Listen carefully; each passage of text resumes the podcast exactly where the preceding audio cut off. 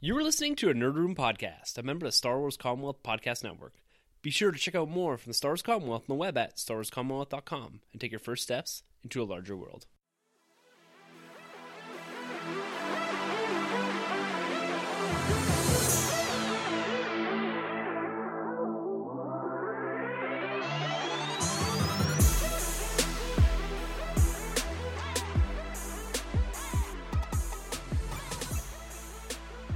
Everyone, and welcome to the Nerd Room. We talk all things Star Wars, Marvel, and DC. This episode number 183. We'll be discussing D23 MCU reveals and the Mandalorian and Rise of Skywalker trailers. I'm one of your hosts, Tim. I'm Troy. And I'm Sunjay. I can't even edit that out. What's going on, boys? Holy, it has been an insane week. We had so much delivered to our doorsteps almost with regards to the MCU and Star Wars. We've been talking for weeks about the lack of Star Wars news, media, whatever, and finally they delivered something. Lucasfilm came through in a big way with this Mandalorian trailer, the Rise of Skywalker teaser, as well as some information about the D- Disney Plus shows. We've been calling it D Plus in the background here, and we're also going to talk about D23 reveals from the MCU. We came into this weekend, or at least I did, thinking that there was going to be much from the MCU because they had such a huge announcement of the MCU Phase 4 slate over at San Diego Comic Con 2019. And here they are again. They delivered, once again, three new shows giving us some more insights, some posters, some concept art of what these shows are going to look like, what some of these movies, that Black Widow poster. Holy man, we got a ton of stuff to talk about, guys. It's going to be an exciting episode. It's going to be a quick episode. We got a lot to get through without making this a four and a half hour podcast. But first, guys, before we get into anything, we got to talk just briefly about our weeks in nerd and how you guys are doing. How did you consume this week, and how did you just drink up nerddom this weekend, boys? Troy, my man, Sonny, man Yeah. of steel books. What's going on, boys? yeah, man. Uh, oh, thanks. Yeah, that's my old box office forum name. Uh, let's see. My weekend weekend nerd. You know, I uh, big big thing. I took the plunge and I got the DC Universe app. Not Nice. available in Canada. I still live in Canada, but I did get it.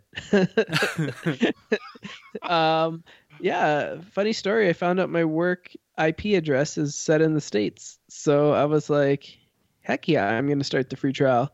This thing's pretty cool, man. I'm not gonna lie. Like we talking about D plus coming out and all that stuff.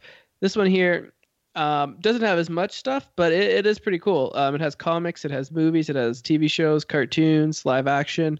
It's pretty cool. I really hope it comes to Canada so I can actually get it at home and not just at my work. How's experiencing the comics through that app? What's that like? Uh, it's pretty good actually. I haven't had a chance to like read too much, just kind of hunted and pecked at little things.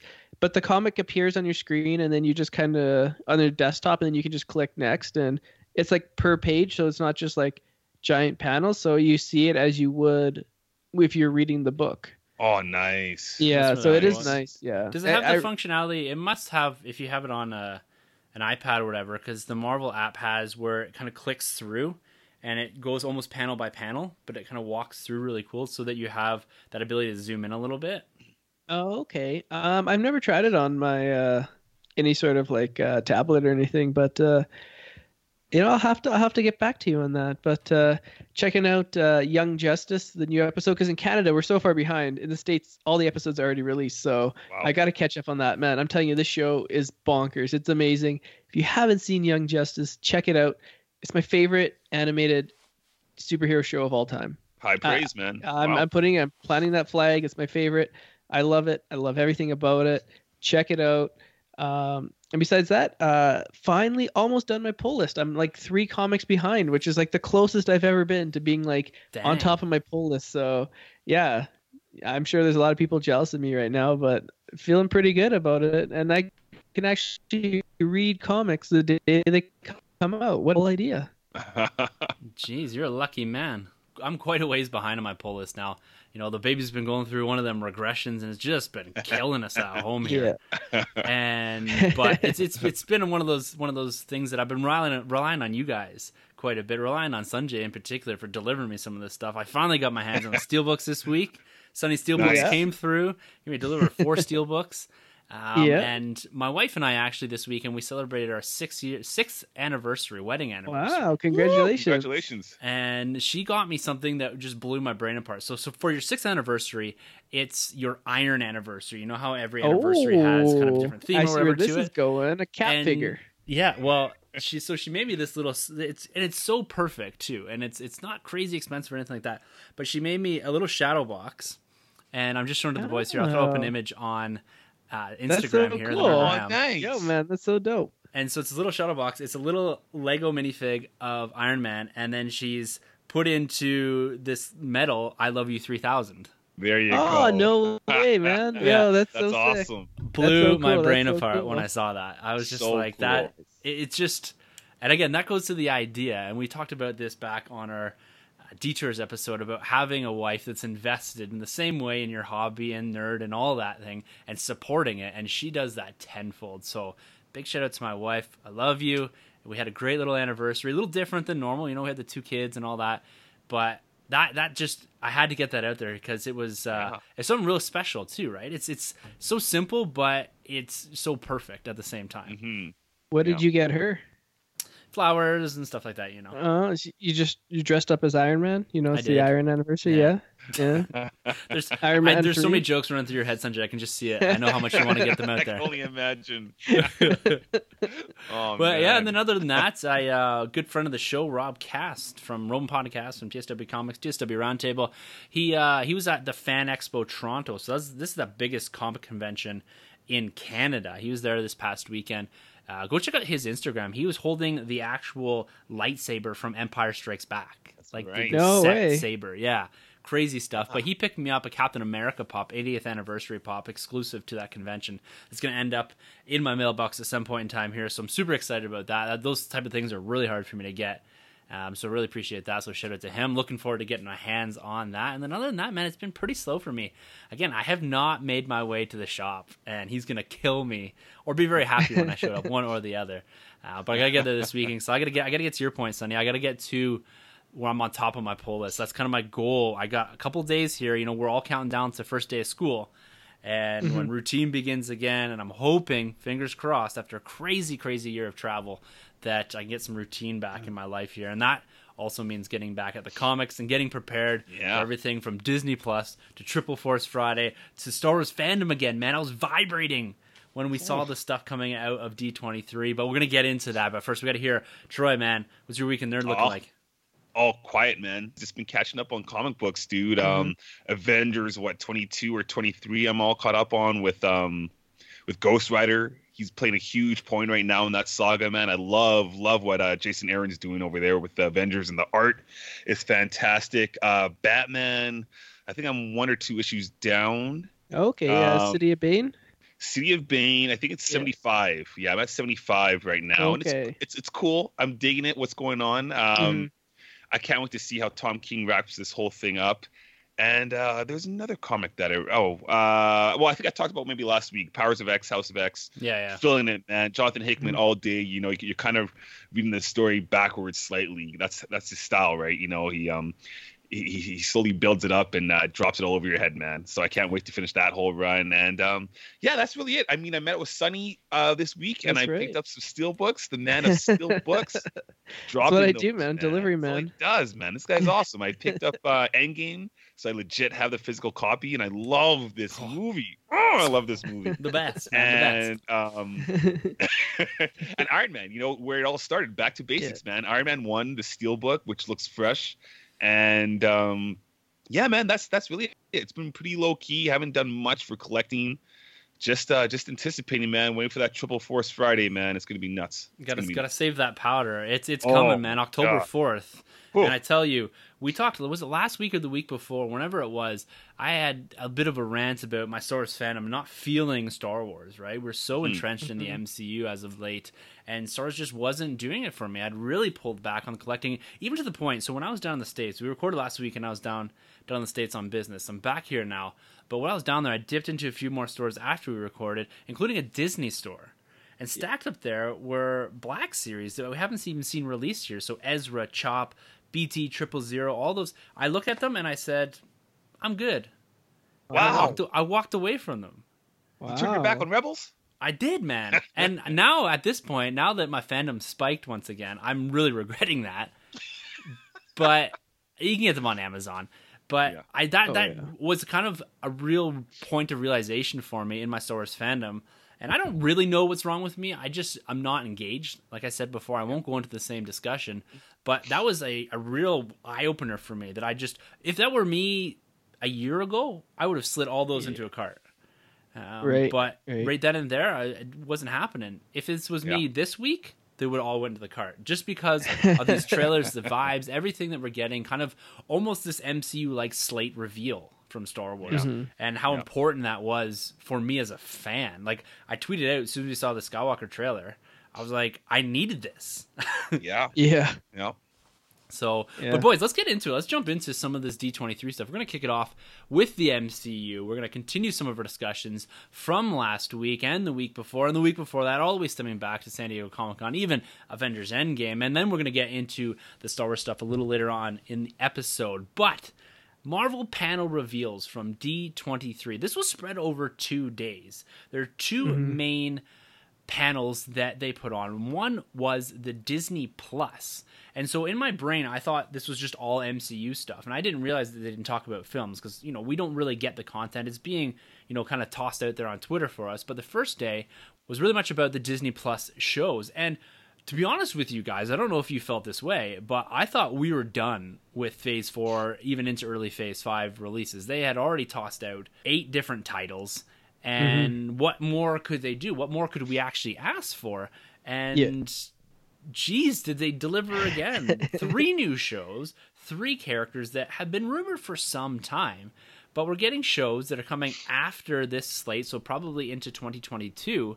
Miss Marvel, She Hulk, and Moon Knight Yeah. really expanding and diversifying this Disney Plus. It was already quite a diverse platform. And even the MCU, we've seen a lot of diversification. We talked about this before in cast, director, and direction of films. And now we're getting even more of that. This, this Isn't is there already a Moon Knight show? What's that?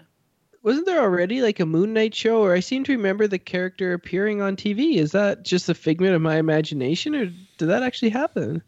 I don't, not in this Yeah. iteration, not in the Mark No. Spector iteration. I don't think he's very Batman esque. So you might have Yeah. seen Batman on Ah. TV and thought he was Moon Maybe, Knight. maybe my color was off and he was all white, and I was like, "Hey, there's Moon Knight." Yeah.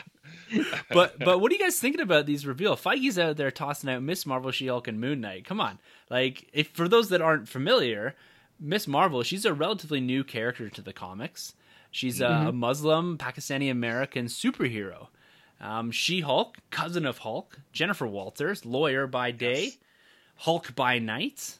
And we got Moon Knight, Mark Spector, vigilante of sorts, maybe imbued by some sort of moon god. I don't know how they're going to play this, but nice. pretty crazy. You know, Moon Knight's been something that they've been they've been teasing. Even Miss Marvel and She Hulk. These are all things that we've heard, but I did not expect this. Troy, do, were you are you feeling this for one, and were you expecting any of this?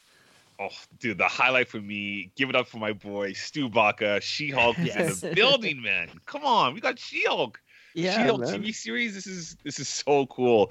Jennifer Walters, she's getting a huge push in the Avengers Yes. comics as of late, and um, she did get that Marvel Legend drop at uh, San Diego Comic Con. So you know we always get that little hint from Marvel when they're you know seeding Blade, seeding She-Hulk, even Kamala Khan. She's coming up in the next Avengers game, Miss Marvel, and then she's also getting a little cool push in her own story pretty well in the Marvel comics. So it makes sense. Moonlight, Moon Knight for me is someone that's been um not necessarily getting a push, but something that's been a fan favorite for a while, right? Yeah. Everybody's wanted the was it the Midnight Suns? They've Yes. all been wanting Moon Knight and Blade and Werewolf by Night. So um, it's cool to see that happen, and um, it's going to be interesting to see what they do on the Disney Plus with this show. Because if you were to ask me, you know, two years ago, three years ago, I would say this would have definitely popped up on the Netflix series, Mhm. uh, Moon Knight, at least. But um, She-Hulk, I'm just I'm super anticipating. It's going to be fun. I want to see the casting, who they're going to pick to play her, and um, the uh, the quality. Because after looking at the Mandalorian quality that goes in there, the budget looks legit. I can only imagine what they're going to do with She-Hulk because that's going to be that's gonna be tricky. I, I hope it's not too much nighttime shots of her being green. I hope we get a lot of daytime because she's a lot more fun than than Bruce. So Mhm. ah, this is gonna be crazy, man. It's it's that what stole a show for me though. And those little announcements is the She-Hulk. That's what I'm nice. feeling. Nice, Yeah. nice. Sunjay, how are you feeling about these reveals? Is this getting you even more into Disney Plus? The MCU has taken a big shift to this platform. Mhm. They are using it and underpinning a lot of this Disney Plus with the MCU. And to be honest with you, and I don't know if you feel the same way, Sunjay, I'm almost more excited for the Disney Plus stuff than I am for the film slate, which is quite decent in itself. But Yep. we're Yeah, looking man. At, at some major names here. How do you feeling about all this? You know, uh, I've, I said this before in the podcast. Like, I, I'm definitely more of a film guy. Like, give me two hours, I'll watch it. I'm done with it. TV shows, I can't commit like eight hours to one thing. I don't know what it is. I always just like lose interest. Even like like Titans, um, even like Supergirl, Arrow, Legend of Tomorrow. Like these are DC like huge shows, and I haven't really caught on. And like Daredevil, um, Luke Cage, Punisher, all these people, like all everyone says, like these shows are amazing. You got to watch them. I just haven't got around to watching them, to be honest with you. Uh, will I watch Too busy shows? watching Young Justice. I know. That's like the only TV show that I like watch religiously every week. Um, besides that, though, um, not much. So, will I watch these? Yeah, I'll give them a shot. Absolutely, I'll give them a shot.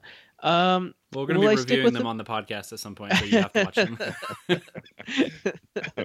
is this going to turn into a collider thing? I'm not going to review it. I'll tell you what we'll review.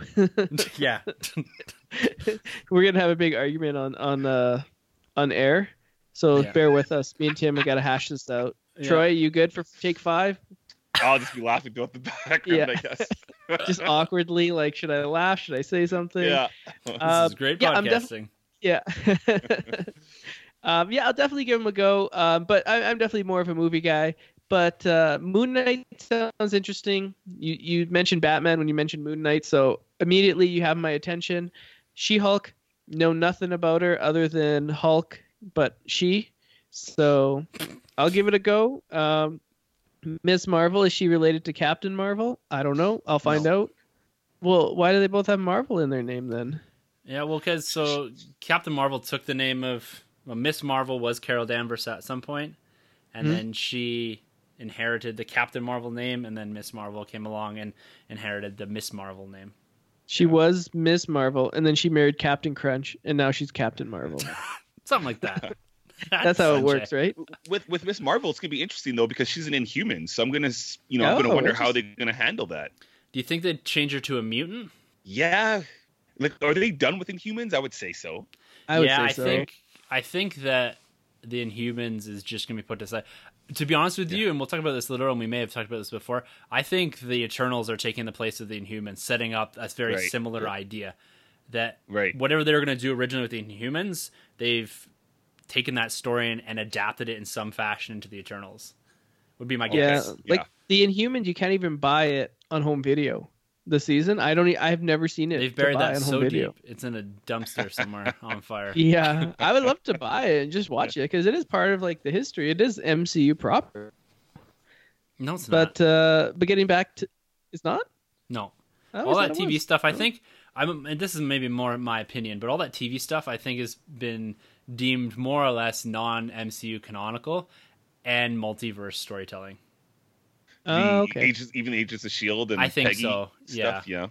Like, Yeah, I think as far as the MCU goes, at least the MCU proper timeline, Coulson is still dead. Like, there's, Yeah. it, it was all connected at some point and all this, but that all kind of fell apart, I think, a little bit. So Mhm. for me, canon is whatever has the Marvel Studios tag on it, and those shows don't. Right. Uh, okay. yeah. Yeah, Cool, so cool. and that's why this is so exciting here because Kevin Feige's up on stage and people were a bit disappointed, at least on the, the initial idea that Miss Marvel wasn't going to be on the big screen. But he said outright these characters are going to appear on the big screen, ex- and explicitly stated that Miss Marvel will be on the big screen.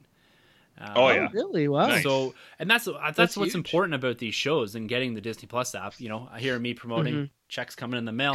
that these these are going to be important for films. Like they talked about WandaVision directly bleeding into Doctor Strange and the Multiverse of Madness.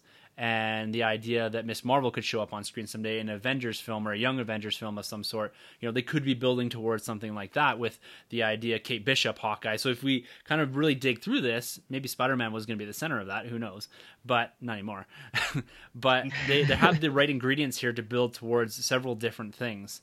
And this is why I love the idea of Disney Plus and them underpinning so much of this new streaming service in the MCU. The fact they got Feige up on stage talking about all this means something. You know, he is taking a vested interest. Marvel Studios are producing these. He's going to have the quality and the continuity built into them that we want and we want to continue to see. It's just stuff like Miss Marvel may have never found its way onto screen until 2025. Now we get it in 2022. Yeah.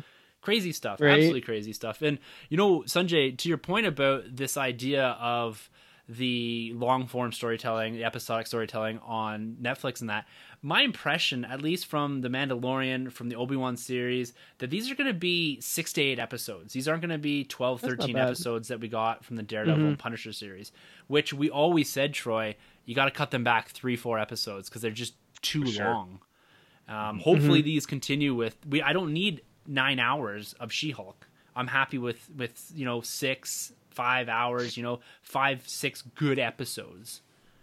Yeah, because nine hours, that's a trilogy, right? Like the Cap that trilogy, is... two hours movie. Boom. So, wait, no, that doesn't make sense. the six hours. Math. Don't worry about it. Hold it's on, late. I gotta do the math. I gotta, I gotta get a calculator. But you know what? You know what I mean. Like, so uh, that's crazy. Like one season, that's like three, four movies of a of a character. So you're right. Cut it back. Yeah, yeah. and I think they're doing that. And now the other stuff that we did know about when it comes to Disney Plus is the Falcon and the Winter Soldier, WandaVision, Loki, Hawkeye, and What If. So that was all stuff that was announced at San Diego Comic Con 2019. Now we got some more insight into these shows, and one that I'm super stoked about, probably most anticipated for, is the Falcon and the Winter Soldier. So we got some cast nice. additions here, which is giving us some more insight into what this could potentially be as far as storyline. Wyatt Russell, I believe Kurt Russell's son, has been cast as John Walker. Now, this is a character in the comics better known as U.S. Agent. Now, what's Ooh. important about that? He wears kind of a black Captain America S suit. Steve Rogers was U.S. agent at some point in the comics and all that. But what's what's key about this is that I believe they're going to go with a storyline very similar to the original I think Nick Spencer no not was it Nick Spencer originally wrote Falcon? I'm not sure as he became Captain America. And how it was not my Captain America. This whole idea that he doesn't he's not supposed to be Captain America. The America really didn't accept him as Captain America. And I think they're going in this direction. What looks like in my prediction here is that the US government's going to say no we want this guy as the new Captain America not you Falcon. And that's going to be mm. this this undertone that they're going to pick up in this film. So, what do you, what do you guys think about that? Do, does that make sense to you? Do you buy into that? You know, we've also got uh, Zemo coming back, which is kind of an important villain. But it seems like they're going to be playing the political end of this, which I'm game for, a kind of Winter Soldier esque political thriller type thing. Yes, yeah, no, I love that. I think uh, going back, you know, most people's all time MCU favorite film is the Winter Soldier for the whole aspect of it being that political thriller that everybody's been, uh, you know, craving ever since. So I feel like what better platform to do it on than the uh, the show here, The Falcon and the Winter Soldier, and to go even deeper and kind of make it like that's what you get of a Captain Captain America show or movie even. So uh, just own it, and uh, I, I think that's gonna be the direction they most likely will go. That'll be pretty cool too to see, you know, Bucky and um, Falcon obviously teaming up, and then going up against um, is it Baron Baron Zemo? Z- I don't know Baron, but Zemo, yeah. Zemo, and then we got um and obviously U.S. Agent, which is which is cool. And, and you know, Sunny, I got that Marvel card that you gave me, so it's cool yeah. to see that Marvel card. You know, is getting some love. Uh, oh US man, Agent. yeah. I, see, yeah. I, that, I, was gonna say the only time I ever saw U.S. Agent was on those Marvel cards. The Marvel cards. What yeah. is his stats looking like? I couldn't tell you. They're probably less than Spider Man's. I mean, Spider Man. probably less than Venom's too, then as well. but um, yeah, I think he was on the West Coast Avengers as well, U.S. agent. But that's probably the Steve Rogers days. But no, all around, man, we're gonna get a lot of you know the new the new caps going on. We got Bucky, we got Falcon, we got U.S. agent, and we also got um, uh, Homeboy in um, what do you call it? The uh, the Russian Captain oh, America. Red Guardian. Oh, exactly. Wow. Yeah, who's also yeah. began to push in the Marvel comics and the Avengers line. So it'll be cool to have all these different kind of patriotic Captain Americas going around. You could say. Cool. Yeah. Yeah, it's, it's pretty cool. Pretty cool storyline. And they're also adding Emily Van Camp. She's coming back as Sharon Carter, Agent Nice. 13 from Winter Soldier and Civil War. Sonny, are you buying into all of this casting, this idea, the plot, bringing back Agent 13, which is, it seems like a, a must for me in this. Oh yeah, absolutely. Like you talk about Cap, you talk about Falcon and uh, Winter Soldier, like his uh, his his Cap family. Yeah. Um, this is the perfect level threat. Like I don't want to see Cap and his family going up against something that's like not a spy thriller or Yeah, a political exactly. intrigue. Like he can't be going up against the Chitauri and like hunting them down, 100% Going in different agree. dimensions. right? Like you can make it work, but this this is the bread and butter Cap, you know. So absolutely. Perfect. Now we got some makeovers here. Particularly, we got kind of our first poster here, concept art poster for this show. And Bucky's he's sporting a new look. He's got that Bucky Barnes look post.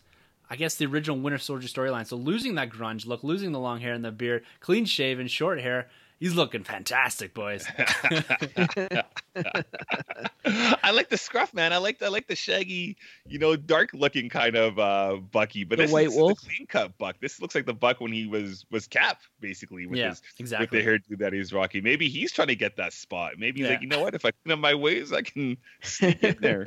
Yeah, But he's uh, just no, missing think that little mask, eh? That black mask Right, that goes across his face. domino mask. Yeah. Yeah, no, I'm digging the new look myself. I think it's uh, the clean cut, shorter hair gives him more of uh, the heroic vibe if he's Yeah. going in that direction. And I think it's funny because you brought this up before, Sunjay. Does do all these guys get a free pass? Does Does Winter Soldier get a free Right? pass? So yeah, I mean they need to talk about that. They can't just gloss over it. yeah, we've gi- kind of given him immunity to some sort or a pardon based off of you know him helping save the world several times. But Yeah. I, I'm digging all this. I'm digging all the looks, and I know we're gonna get that Falcon suit. You know, Anthony Mackie came out and said he's not called Captain America in this series, and I'm okay with that. I'm okay. And then at the end, boom, hit us with that suit with calling him Captain America. Like I, I just, ugh, I can't wait for the series. But the next one we're going to talk about here is probably the strangest one. No pun intended there. Not really a pun at all. But it is called WandaVision. Now, we talked about this a few weeks ago after the reveal at San Diego Comic Con, but we got a bit more insight and our first look at some concept art. Now, talking about the concept art first, we've been hearing that it has this 50s vibe to it. And one of the running theories that we've had here in the Nerd Room is WandaVision is purposely named that because this is a vision of Wanda's. This is in her head. This whole TV show is a storyline built entirely in Wanda Maximoff's head. And that goes back to the comics about her starting to lose control of her reality altering powers. And she's created this alternate reality where Paul Bettany's character, the Vision, is still alive. They're living happily in this Ward and June Cleaver S 1950s pearls, yes sir type of world. But in the background, there's something just a little bit more devious happening, and maybe her breaking down. Now, are you guys getting that vibe off this poster that this is entirely in Wanda's head? Because even if you look up in the top left corner here, you see a Vision and a Wanda shadow, and Wanda's got the little spikes, and Vision's got the, the Infinity Stone in his head. So, what do you guys make of this, Sonny? What do you make of this Wanda Vision concept art as far as what it could mean for the show? Yeah, this this looks really cool. As you said, you know, you got that like 50s look. It kind of reminds me of that old movie Pleasantville. Do you remember that where like they they come from the future or I guess in the present and then they go back to the past. So I think they're going to talk about that and a little bit about like 50s life and uh a little bit of looking looking back in the past and uh, nostalgia and how sometimes it isn't as uh, great as we when we look back on it. Um, I I'm down for it. You know, this one intrigues me. I you know Wanda in the comics she's done some shady stuff, so she's she certainly is capable of doing some uh, doing some damage. So yeah, I'm excited to see where the show goes. Yeah, it's super, super interesting and very intriguing as to how this could be played off as this 1950s sort of show where we have this idealized version of the American dream, but in the Mhm. background, there's this really odd, almost horror esque things happening with regards to Wanda and Vision here. Troy, are you digging this Yeah. vibe that this is this kind of putting down? Um, I think the concept art's cool. I, I really like the uh, the throwback to Phantom Menace's first, first poster. You know, we have Vader's shadow Yeah. in the background of Oh, young Anakin. yeah. Here you got the uh, the Vision and classic, uh, you know, Wanda Scarlet Witch. Um, yeah, you know, I still go with the theory that I think, yeah, obviously that she's doing some kind of alternating world of some kind of event going on in their head, or maybe it's even in the outside. But I feel like there's still going to be something that she's doing that's wrong and damaging, and it's Doctor Strange that's going to kind of step in and be like, hey, like you got to work this out. You can't be doing what you're doing. Yeah. Kind of pull her out, which will lead into his um his his show, but or movie, I should say. But um yeah, I mean the concept art's cool. It'll, it's it's a it's a good way to kind of um go down on Vision's uh costume because obviously he's not going to be Vision much. He'll Yeah. probably just Mhm. look more like Paul Bettany here. Right. And um yeah, it's a, it's a cool look to throw back to the 50s like doo-wop kind of era. It's it's cool. I feel it. I feel it. I feel the Yeah. look. I feel the you know, look. you look. The thing that I love about it too is you look at at Paul Bettany here, Vision. His suit is green, red, and yellow. Like the Yeah. tie and all that. So it's very Oh, much yeah. ties back to the comics and all that, and in his color, yeah. coloring here. I I don't know. Yeah. I think because Feige was very explicit when he announced this at San Diego Comic Con 2019 that this is going to lead directly into Doctor Strange 2. I mean, could Wanda Mhm. be the the villain of Doctor Strange 2? oh, interesting take. like she goes Uh, so what way? crazy that he ha- like because I guess there's a difference between alternate reality and altered reality. So Wanda altering reality is taking six one six and screwing around with it, and an alternate reality is some a timeline splayed off, right? And so Mm-hmm. there's a clear distinction there. And if you go back to House of M, it's altered reality, not alternate reality. So I'll go with the altered reality then. Yeah. That's the vibe I get. Yeah. Yeah, Yeah. agreed. Okay, that's just actually affecting the uh, the current state of the MCU. But um, yeah, you know, I was really sold on this when we heard the announcement from 2019's Comic Con. But um, I gotta say, it was the cast announcements that took away my my high for this uh Oh, So- this really? show. I gotta Do say, tell. yeah. well, we, we got announced what the two actresses, well, the actress and actor, uh, the one from uh, Darcy, obviously, Kat Nice. Dennings returning. Kat- Turn up the Darcy. she's, she's a Playing herself, veteran on the she's playing TV Darcy. shows. Yeah. That's Apparently awesome, man. She's coming back. oh, Yeah, apparently she's playing Darcy Lewis from the Thor franchise, or more prominently or only Thor 1 and Thor the Dark World. Now, if you go back to our Oh. review of Thor the Dark World, that was probably one of the things, and the tagline that came out of that is turn down the Darcy. yeah, Yeah. No idea you- how she's fitting into this at all. Are you guys going to get a legend, the Darcy legend? 20th anniversary not. MCU legend? yeah, right. That'll be on the shelves for a long time. And then I don't understand how they've gone and gotten uh, Homeboy from Ant Man and Aquaman. He was the worst thing in Aquaman. Whoa, Randall come Park, on now. Jimmy Woo. Yeah, yeah, he's not funny at all, and he's um he's probably my least favorite thing in Ant Man too. I just I don't understand how they decide to get both those two and, and pop them in here. Like those are the, the those are probably the two weakest characters in the MCU. So I'm I'm just blown away that they um Maybe They they'll be the- playing uh, alternate versions, right? Because like Yeah. this is taking place in the 50s, so maybe you know it it, it would make sense, you know, that like Wanda idea. alters their personality, and then it'd be a good way to kind of reboot the characters as well. But I Sonny, think that like where you're going speaks speaks volumes for what this is going to be. Kind of Yeah. like I said, an altered reality is that you're going to have all this Mhm. weird stuff coming in, and for whatever reason, Wanda's had maybe not even interaction, but just from the history of the MCU as it's being like you could even see Sharon Carter in here or Cap. Who knows? yeah. Yeah, right Yeah. in this 1950s sort of vibe that we got going on here so I, I to me this is one of the most intriguing shows because it has the potential to one have the most oddly interconnected and cameo appearances of heroes and characters that we know like they're giving us two of the most obscure. What's not to say that we're going to get something like doctor strange or even more than that? And then the whole base concept of an altered reality would be really cool so very exciting stuff mm-hmm. from wandavision here and the last show that we're going to touch on here, guys, is this What If. And I'm very briefly, this is the animated, the first animated show coming out of the MCU. And the What If is just a pure concept that coming and dragging directly out of the comics about telling stories by changing one thing and seeing sort of the butterfly effect from that play out in front of us.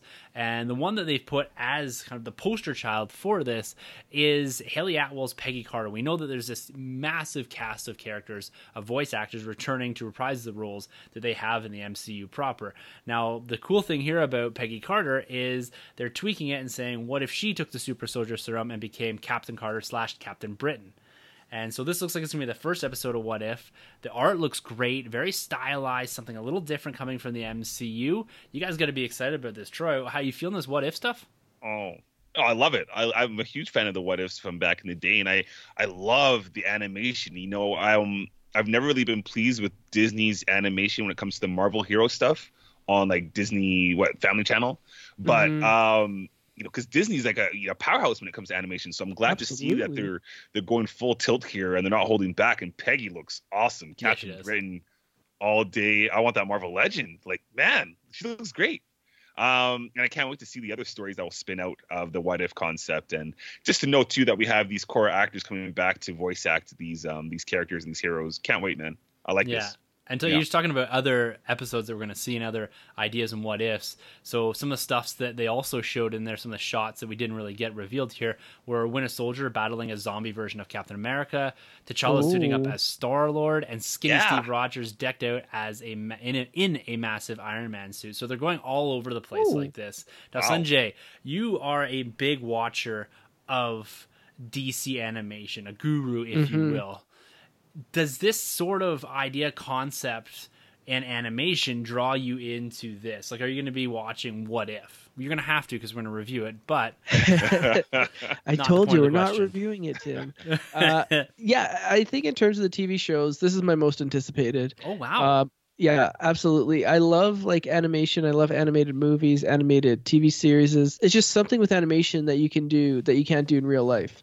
Uh, this being one of them, uh, the what ifs. I, I love it. I hope you know. I hope they do more of these. I, I hope they do more of these. In fact, like I hope they do a TV series, um, more TV series, and like animated movies. That's one thing that Marvel has not done and with Disney owning them, I thought they would get in the game. Like, you look at DC, they release three or four animated movies every year based on old comic book lines. Marvel doesn't do that. I would love to see Marvel release. You know, they used to. They used to have some cool stuff like uh, They had, like, a- Strange. Doctor Strange. They had the Ultimate Avengers one and two. I That's love that. good. That's such a good one. But then they stopped. You know, they they had like a Black Widow and Punisher team up, which was kind of cool. Um, but then, as I said, yeah, they stopped. So I would love to see them get back in the game. But going with What If, yeah, I, I'm there. Like I love animation, and uh, this looks super cool and stuff that you can do that you couldn't do elsewhere. So let's get weird. Let's see what if we can do. Let's let's throw things out there. Let's see, you know, what if what if Disney didn't buy Fox? No, I'm just kidding. what if disney didn't buy the mcu it would look exactly the same very exciting stuff. So that caps off the Disney Plus stuff. Now, this is all coming, not all coming, but Disney Plus is coming November, and this is spanning about two shows a year, all the way through up until at least 2022 and potentially beyond. I think even the year after 2021, we get three shows. Which is crazy. There's gonna be so much content coming to us. Really looking forward to this. But we also gotta talk about the films. This is another piece. This is becoming a very intricate puzzle that Kevin Feige is assembling here across both the Disney Plus platform and in theater. The theater is the basis for the MCU. We've got 23, 24 films now. 23 films or 24 films? I can't remember what far uh, I think 23, 23 24? films. 24, And 25. We're just expanding from there. We got the Phase 4 slate announced at San Diego this year, and we got some more insight into what some of those films could look like, as well as Black Panther 2. So we have a release date, May 6th, 2022. Coogler coming back. He was out on stage with Kevin Feige to announce the date of this exciting sequel to the to one of the second highest grossing domestic MCU film. I'm super stoked about this. Really no insights, no colon, King versus King or anything like that. So we don't really know what this is going to be about, but we knew it was coming. It had to come. It's exciting though that we now have it confirmed for that Covenant May release date for Marvel films. Dudes, Black Panther 2, we knew it was coming. So to me, that hype is just the confirmation of it. Let's see what's next. 2022, couple years out. Yeah, we have to wait a little bit longer than I thought for a Black Panther sequel, but nonetheless, exciting news, eh? Yeah, no, it's it's dope all around. We got Coogler coming back, which is huge. Uh, maybe we'll get a Michael B appearance, hopefully. But um, biggest thing for me, man, I think they should have stuck to the February slate. I think they Mhm. owned Yeah. it. I think they should have made that their own and and stick it out with February because February there's no one really to compete with. I mean, we don't know now, but generally there's nothing coming out in the February. It worked well for Deadpool. It worked wonders, obviously, for Black Panther, and I think that's something they should have kept the stamp on. To be honest, yeah. Well, there's a Yeah. release date that precedes this in the Marvel unannounced two dates now in 2022 that isn't around that February timeframe. So I don't know what going Okay. to slide in there, but they've basically put this in the Avengers slot for the 2022 release date. Mhm. So that's that goes to say a lot about what they feel this film is going to be as far as box office. Looking Yeah, forward to it. I'm already calling it for the box office 2022 draft. So yeah. Well, we'll see about that. We got some work to do to get up to that number one pick. yeah, and some of some of the more depressing news. Now we talked about this in quite a bit of detail last week. We got a bit more insight though into the divorce of Spider-Man from the MCU. It seems Oh. that both Feige and Tom Holland they've put bookends on this very difficult story, kind of depressing story of Spider-Man now departing the MCU because Sony and Disney could not come to terms as far as this shared IP agreement that they've had over the past what three four years.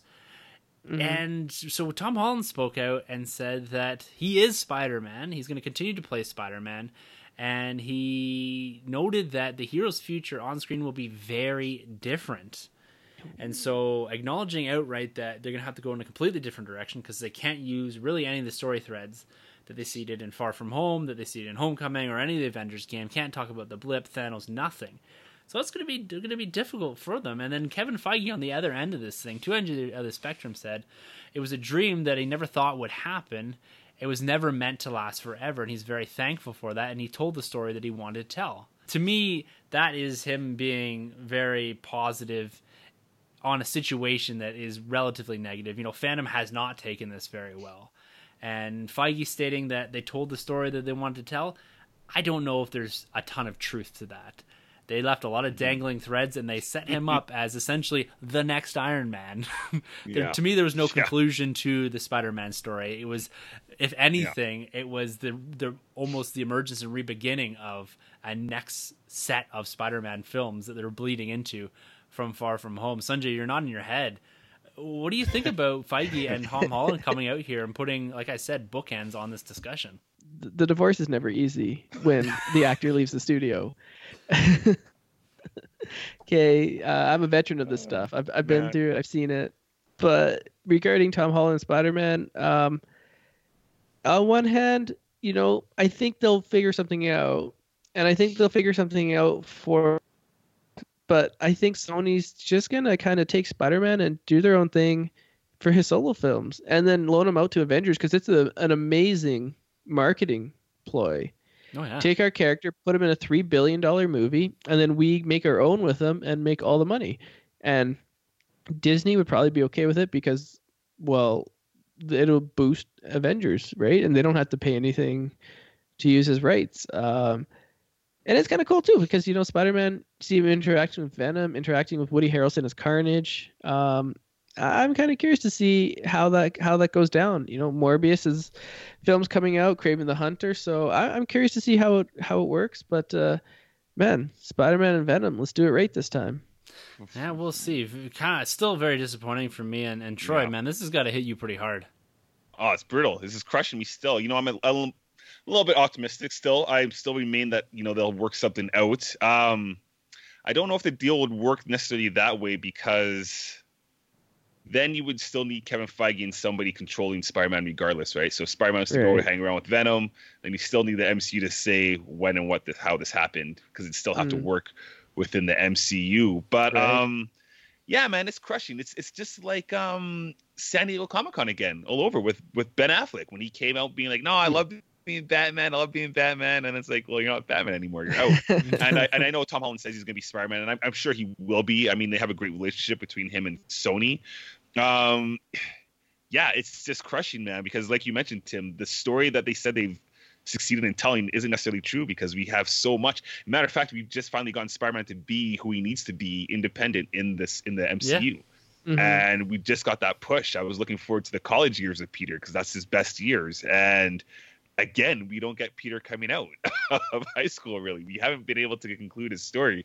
But I, I think, you know, maybe we will get a um a Spider-Man 3 that won't really tie itself too close to Venom, but not too close to the MCU, just in case it leaves that wiggle room.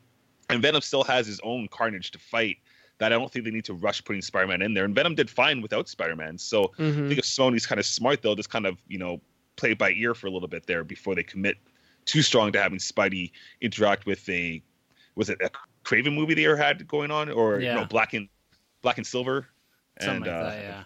something like that. So yeah, I I don't don't, know. know. I mean, I guess we're gonna get the friendly neighborhood Spider-Man for the next movie. It's gonna be very street level. at May, Peter, like his core group. We're obviously not gonna get many talks or any talks of MCU stuff. It'll just be a very core related No. Spider-Man film, which is fine. It's fine, yeah, but they're gonna have to go completely back to the drawing board because all the the description of how he got his suit, where he gets his suits now, how they how he does everything, how he communicates, Mhm. how his relationship with th- everything is fundamentally tied to the MCU. So it's gonna be so hard to rebuild that and ignore everything, short of starting over.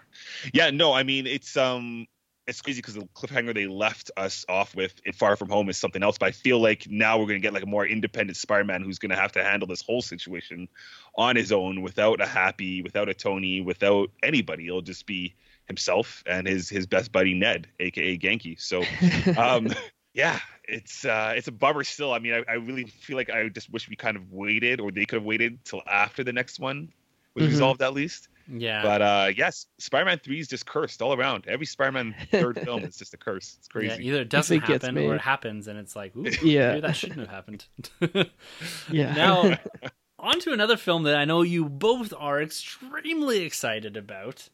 Most anticipated, I believe both of you said, and that is The Yeah. Eternals. Eternally excited. yeah, there you go. So this is this is something that we've discussed in a bit of detail before. It is a very cosmic end of the MCU. I'm kind of digging the idea of this. I read through the comic book by Neil Gaiman, and it's okay. I wouldn't say it's stellar. I'm super intrigued as to what they're going to do here, but we got our first look. You know, they marched out the cast at San Diego, and now they've got them concept arted here that they showed. And the suits I don't know about the suits. It's going to be interesting to see. This is concept art, and we know how concept art can change into something very different on screen. But I've got a real Inhumans vibe off this concept art. I don't know how you guys are feeling about this, Troy. I know we're talking about this in the DM in the background. Yeah. know no one was really feeling this concept art. What, what like any any change? no no it's uh my expectations are probably lower than Inhumans the production probably looks better because the concept art here looks better than Inhumans minus the um the peter pan uh and the lost boys look Yeah. going on there it just looks like peter pan in the middle there but Yeah. um besides that i mean i'm just i'm just not big on this man um i've never been a big eternals guy but i'll give it a chance obviously For sure. yeah, the cast looks great. Um, Kit Kit Harington from Game of Thrones is coming in, which is cool. But he's As Black playing uh, Black Knight, which is interesting, mixed with Black Knight and the Eternals. I felt like he could have been a cool Wolverine. I felt like we really Yeah. could have used that character for a bigger role than with Mhm. the Black Knight. Because Marvel's been pushing him for a while now, and nobody cares for the Black Knight. They just, just don't. So um, yeah, I don't know. We'll we'll see how this goes. I'm not really feeling it to be honest. yeah, I'm kind of with you, Troy. Like, I'm sure when it comes out, it'll be decent because no MCU film hasn't at least been decent.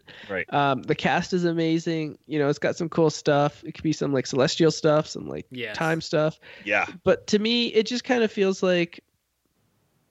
How do I put this? It kind of feels like, okay, this feels like New God's Light. Like you know, like when you go to the grocery store and then you get like cheese, and then there's like cheese light, but you're like, yeah, but I'm just gonna go with the regular cheese because it tastes better. You know, it, you, you don't get the cheese light, right? This is like the president's choice. Yeah, want well, not even real President- Coca-Cola.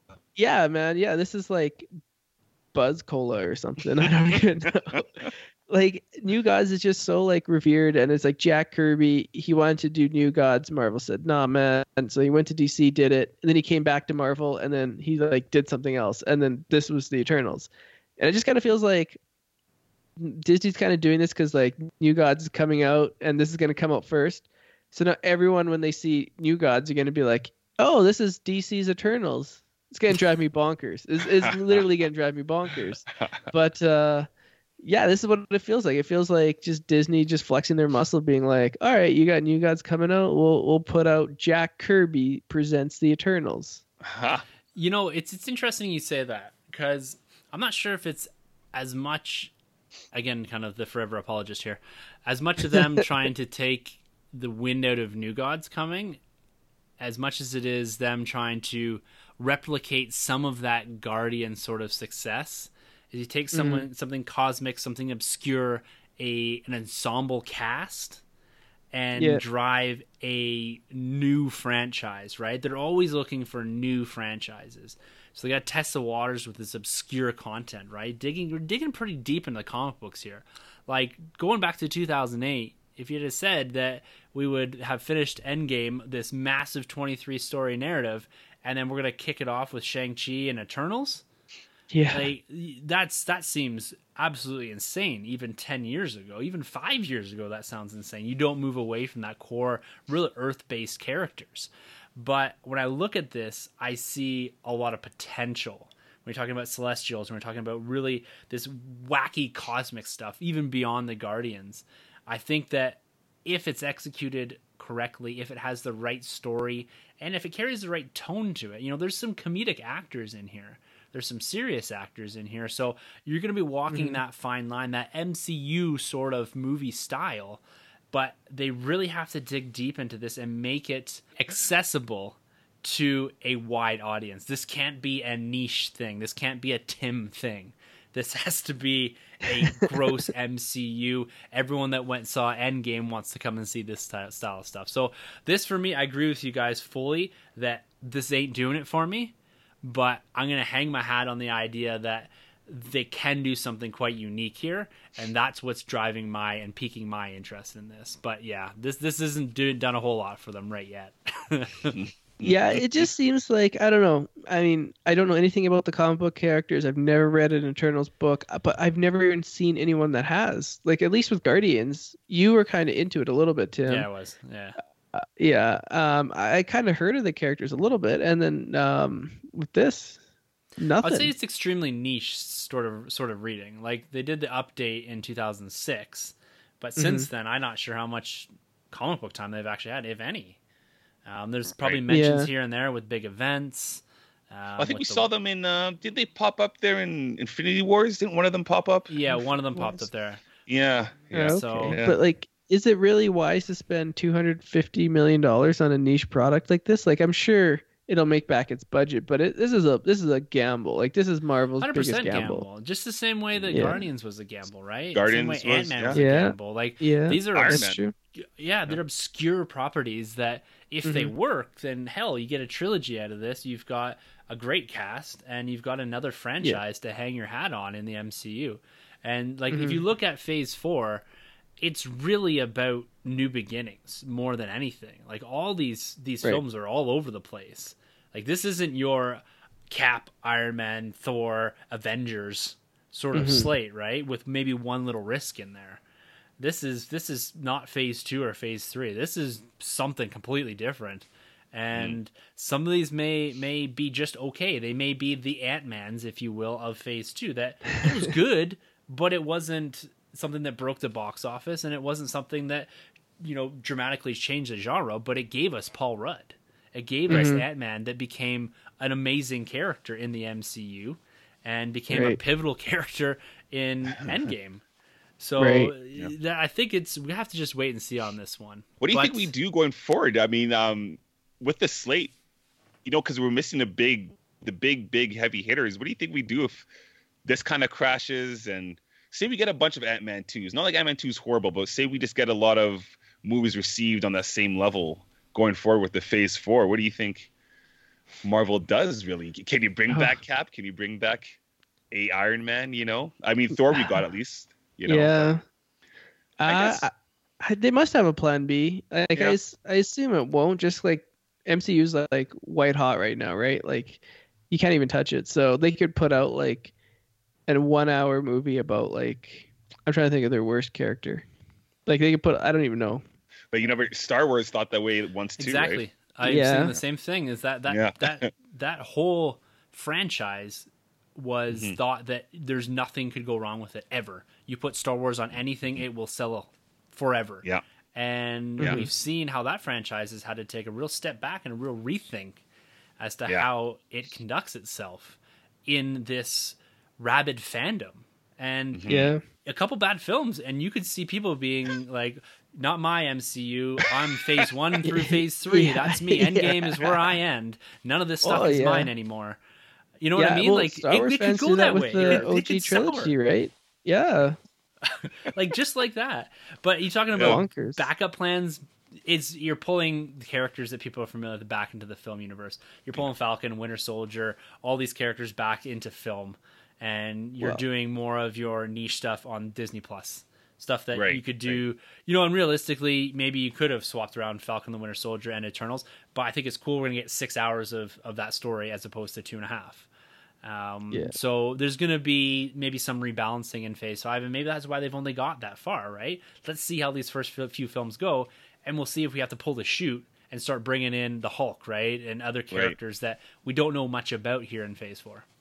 Right. Well, they have a nice bargaining chip. If uh, Phase Four fails, they have Fantastic Four and X Men. So Exactly. True. if Fantas- if Phase Four fails, they just push those along quicker and get those out. Yeah, one hundred percent. Now, speaking of a film that people are stoked about in the MCU, Black Widow. Holy man, this film has got Yes. to me it's gone from a a sequel or a prequel sorry that no one really thought we needed to the most anticipated phase 4 film outside of maybe Thor Love and Thunder. They showed us a new poster. We've got Mhm. concept art that builds on what we saw. Now there was footage shown. We don't know too much about it. I saw about 4 seconds of it. Uh, it looks hard hitting. It's dark. It looks fantastic. On this poster, we've got the first look at David Harbour's Red Guardian, bearded with the mask on. This is the Russian version of Captain America. The white suit, the suit, the black suit, the widow suit. This is comic accurate that we're seeing on the Mhm. poster here. Troy, I know you were losing your brain about this stuff. Yeah. Man, elaborate a bit. Oh, I love this look right here. This just hyped me on another level. You know, I didn't know what to expect with this film, and I still don't necessarily do. But just coming off this concept art and the poster, oh, give it to me right now. Like, yeah, Red Guardian looks fantastic in the background. Um, Scarlett Johansson's Black Widow outfit, you mentioned it, comic accurate to the T with the gold buckle, the gold cuffs. I love it. And then to top it off, they give us the white suit, which just Yes. looks so cool. This she kind of has like the Tomb Raider Lara Croft pose going on there. Oh yeah, yeah. This this does nothing but uh, hype hype me up, you know. Um, but I have some issues. Number one, she's called Black Widow, but she's wearing a white suit, so that's a fail. Sunjay. It's not called White Widow, right? Like, doesn't make any sense. Maybe she But- used to be. I get the white suit. Maybe it's because it takes place in like up north and it's snowy, so that's gonna be cool. So you add espionage, you add MCU, you add spy, and you add a snowy environment. Oh, Oh, Metal man, Gear like- Solid action going on here, man. right? Oh, Like this movie's gonna be huge. I, I Yeah. can't wait. Um, Black Widow. Oh man, like this this film. You know, I I really think this is gonna be like phases four, phase four is Winter Soldier. Like I really think this is gonna be. We look back and we're gonna say, you know, this one here. This one here, they knocked out of the park, and I think it'll be more serious in tone. Like just judging by the content and Yeah. Black Widow's character, I, I don't think you'll see like Black Widow dropping quotes or like quips when like it's like, oh, he didn't like, oh, like his neck snaps, and then she makes some sort of quip like breakneck speed or something like that, you know? Like no, nothing, none of that, none of that. hashtag break your neck. Yeah, Yeah. Um, is this between Civil War? Sorry, is this after Civil War? Just after yeah, Civil after War. Civil War, yeah. Just after. Yeah, I'm yeah, excited. when she kind of goes out on her own there for a bit, I would imagine. Yeah. So, man, I tell you, Love it. the, the MCU reveals here, like I said at the top, I was not expecting really anything from D23 because they they seem like that they they burned all their powder there at San Diego Comic Con. But this concept art that we're getting for a lot of these shows for Black Widow, the announcement of Black Panther 2, all these new shows, MCU continues to fire on and just capture every piece of me. You know, I'm so invested in the MCU and what's to come. Disney Plus, day one, yeah, we're not getting any MCU content, but it's going to come at us fast and furious into early 2020 there. And then the films, holy man, this, this is something else. But I think I think it's time we switch gears here, guys, and we gotta we gotta swap over to Star Wars at D twenty three. Now, Sunjay, you're yawning Ooh. over there. We got a lot to talk about still here. And no, I was Wars. not yawning. I was silently yelling. Oh yeah, Wookiee yell, That right? was, that was my Chewbacca. Yeah. Yeah, was a mine. now, now Star Wars has had a very minimal presence in the news since really the end of kind of the turmoil of Solo and the Last Jedi. Fandom kind of exploded, and for us, even as collectors, it's been really slow. I, I've pulled back from my fandom a little bit here. And this weekend for me, it really needed to serve as the kickoff to the Rise of Skywalker and the Mandalorian campaigns. And at first, I didn't think they were going to go there, but holy man, did they go there? Spread over the two days again, similar to the MCU, we got the Disney Plus reveals, as well as when they did the Dis- Disney Studio stuff, they gave us this sizzle reel, which was eventually released to the public. Now, that came out on Saturday. It didn't hit public eyes until Monday. I didn't think they're going to do that, but man, am I ecstatic that they did. A galaxy far, far away has kind of been reinvigorated in me just because of this weekend. They accomplished what they needed to do, at least from my perspective.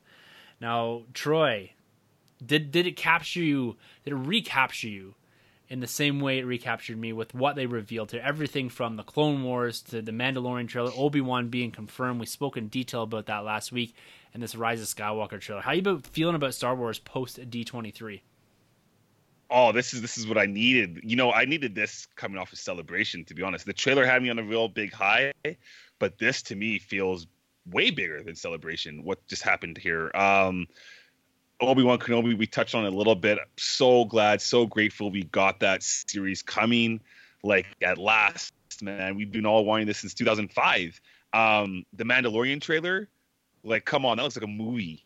This, Yeah, the, the quality behind it is Mhm. the cinematography is bananas and it's cool that disney's showing us that yes this is on disney plus this is a disney show but we're gonna go a little a little dark here like kids aren't gonna be necessarily watching this because we do see that shot when the mandalorian shoots the door and it slices the guy Yeah, that was awesome like that to me is like okay cool we're in good hands like a moon knight could work on this uh this service if they're doing stuff like that um and of course the the trailer that we got Oof, we're gonna get into details, of- but oof. Oh, that was fantastic. Um, other news. What what was the other big, big? Well, Clone Wars we're getting uh, Yeah. season season seven, obviously, which is which is fantastic. But for me, my biggest takeaways it's the big three. It's the Obi Wan, it's the Mandalorian, it's the Rise of Skywalker. I'm back. I'm in. I'm in Yeah. this world again. Here we go. Oh. Is the is the hype train Yeah. caught you too, Sonny?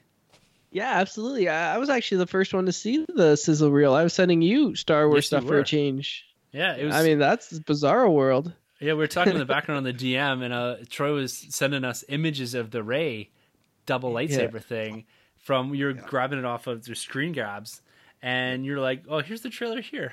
Yeah, And we're like, "What?" Yeah, I felt like a hero that moment. you were. Uh, oh, thank you. Oh man, like I just watched the Mandalorian trailer before we started filming, and man, this this TV show it gives me vibes of Predator. Like he's this hunter, and he's got the stormtrooper helmet on like spikes.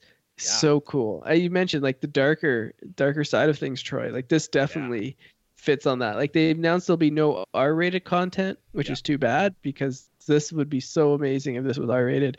But it's still going to be super amazing. I'm so there. I want to see it opening day. Like, and this this comes out opening day, Yes, Mandalorian, it is. It will be on the Yeah. platform. Episodic Uh, too, so they're not they're doing week by week. They're not doing the binge worthy stuff. I like it. I like I like down that though. Yeah, Yeah, I like I that agree. too. Yeah. I agree. It doesn't. I don't have to feel like I have to sit down for 15 hours and watch this. Because another big thing is it takes away the ability for people to spoil it on Twitter and all that. Right? Absolutely, Yeah. yeah. You know, if you don't get right to the end, if it takes you a week or two to get to the end, and someone that's binged through it, and there's people are spoiling it or talking about it openly, maybe not even on purpose. So I, I do like that that idea of it, and I, I take away the same thing as you guys. There is a lot of fantastic announcements here, more than I thought we are gonna get, and just it's just the confirmation of things too, like Clone Wars season seven coming February to the Disney Plus platform. Um, I'm not a big Clone Wars guy, but I'm gonna be tuning into this. And the so idea that it's concluding that story that, that Filoni and George Lucas started together. You know, that's a direct quote from Dave Filoni. So that is extremely Oh. exciting that we've got that announcement of the Clone Wars coming. Now, one of the things before we get into a bit more detail on these trailers and talk just briefly about Obi Wan is that similar to what the MCU does with their slated films, they put this nice graphic up and they did the same thing for Lucasfilm for Star Wars here. And my goodness, is it a mess? it is all over the place. They've kind of got this timeline and they've got just the, the graphics. It just doesn't see it looks like something that's fan made, to be honest with you. Yeah. Uh, but the one thing that it did do is it's got notches on it with dates. So this is officially confirming the time spans between individual films, TV shows, animated shows. And so for me, it does that. And there was a DeviantArt that was put out there that kind of put this into a vertical graphic that looked a lot better. But the highlights for me and them just revealing a timeline is that it looks like the Obi Wan series that starts filming in 2020 here is going to be seven years after Return of or Revenge of the Sith. Sorry. So that puts us in a time frame that isn't quite halfway to A New Hope, that 18, 19 year gap that we get between Revenge of the Sith and A New Hope. This puts Obi Wan in a time frame where he could potentially be leaving or going off world or doing something that isn't fully dependent on him being even old or aged up the same fashion that we get Alec Guinness. There's a bit more leeway, I think, with doing it only seven years after Revenge of the Sith, Return, not Revenge of the Sith. Yeah, Revenge of the Sith. Sorry, Sunjay's making all these faces and screwing me up here. but um, it was it was great to see them confirm this Obi Wan Kenobi series. Ewan McGregor walked out on stage and he just asked Kathleen Kennedy, "Can you please ask me to play Obi Wan Kenobi one more time?" And it was uh, with a resounding yes that Ewan McGregor confirmed this. I feel like he's been walking around with this weight on his shoulder for literally years and now he finally gets to talk about it openly. This was a fantastic moment. We detailed it quite a bit last week because we had heard the rumors. Deadline had really broke this story, but it was nice to see this confirmed. Now they're talking about the starting filming in, I believe, 2020, so we could see this towards the end of 2020 into early 2021. Obi Wan Kenobi, Troy. I got I gotta hear like we, we touched on this last week, so we won't go into too much detail. But now having that confirmation in front of you, does this build the hype even more? Oh, absolutely, it does. It it just makes it more concrete because we've been hearing whispers for so long now that we are going to get this show or movie. But uh, here, you know, Ewan McGregor come out there with Kathleen Kennedy and say yes. you know, was was awesome. It just warmed my heart up, and it, it got me on that wave, that train of Star Wars high again. You know, I'm looking at my hot toy Obi Wan a little bit more now these days and uh, yeah, I, I, I'm stoked. I'm so so happy. You know, even if they left this whole panel, this whole weekend, just with that announcement, I, I'd be the happiest guy in the world. So the fact that we're getting an Obi Wan Kenobi story, legit. It's seven or eight years, seven years after um, the Revenge of the Sith. I can't wait to see the stories that we're going to go through, the journey that Obi Wan's going to go on. Ah, I'm all in, man, all in. Yeah, I'm super stoked about this. Sunjay, any thoughts on Obi yeah. Wan? Well, I have one thought. Um, so with the Disney theme parks, talking about Obi Wan, if they don't have a coffee shop in the Galaxy's Edge called the High Ground, then I don't know what they're doing because that is a missed opportunity. Like they go. need to have that. Well, we Marketing need Club. Obi Wan because isn't there a Clo- Club Obi Wan in uh, Indiana Jones? Yes, there is. Is there? So, Yeah. so we need a Club Obi Wan and we need the High Ground Coffee Bar. Right? I Yeah. mean, that's just genius. Why just is Disney not great idea, hiring me for marketing? uh, Obi Wan, yeah, Ewan McGregor. You know, he can act, he can sing, he can dance, he can do it all. He can steal your heart. and he can steal your girl's heart, and you're not even mad at the guy. You're just like, yeah, man, I Tell it's feel Anakin. He wasn't too pleased. oh. Yeah, very Um, very exciting. And the other series that was talked about in not nearly any detail was the Cassian Andor series. This was announced last November, I believe, so almost a year ago. It's slated Oh. to begin filming towards the end of this year and into 2020. Um, going by that timeline, it's set about four years before A New Hope and Rogue One, so right in the midst of Rebels, which will be Ooh. interesting to see if they integrate any of those characters. Your Saw Gerreras, your Ghost Crew, Hera Syndulla, who knows? right. fulcrum type of story, this spy thriller almost, and we've got Diego Luna, of course, returning as Cassian Andor, as well as Alan Tudyk's K2SO. So there's going to again be quite a bit of money being dumped in this because that K2SO has to look the exact same as it looked in Rogue One, maybe polished up a bit more, but they can't stray too far from that to make people believe that this is a con or a continuation of that story, or at least a prequel to that story. Mm-hmm.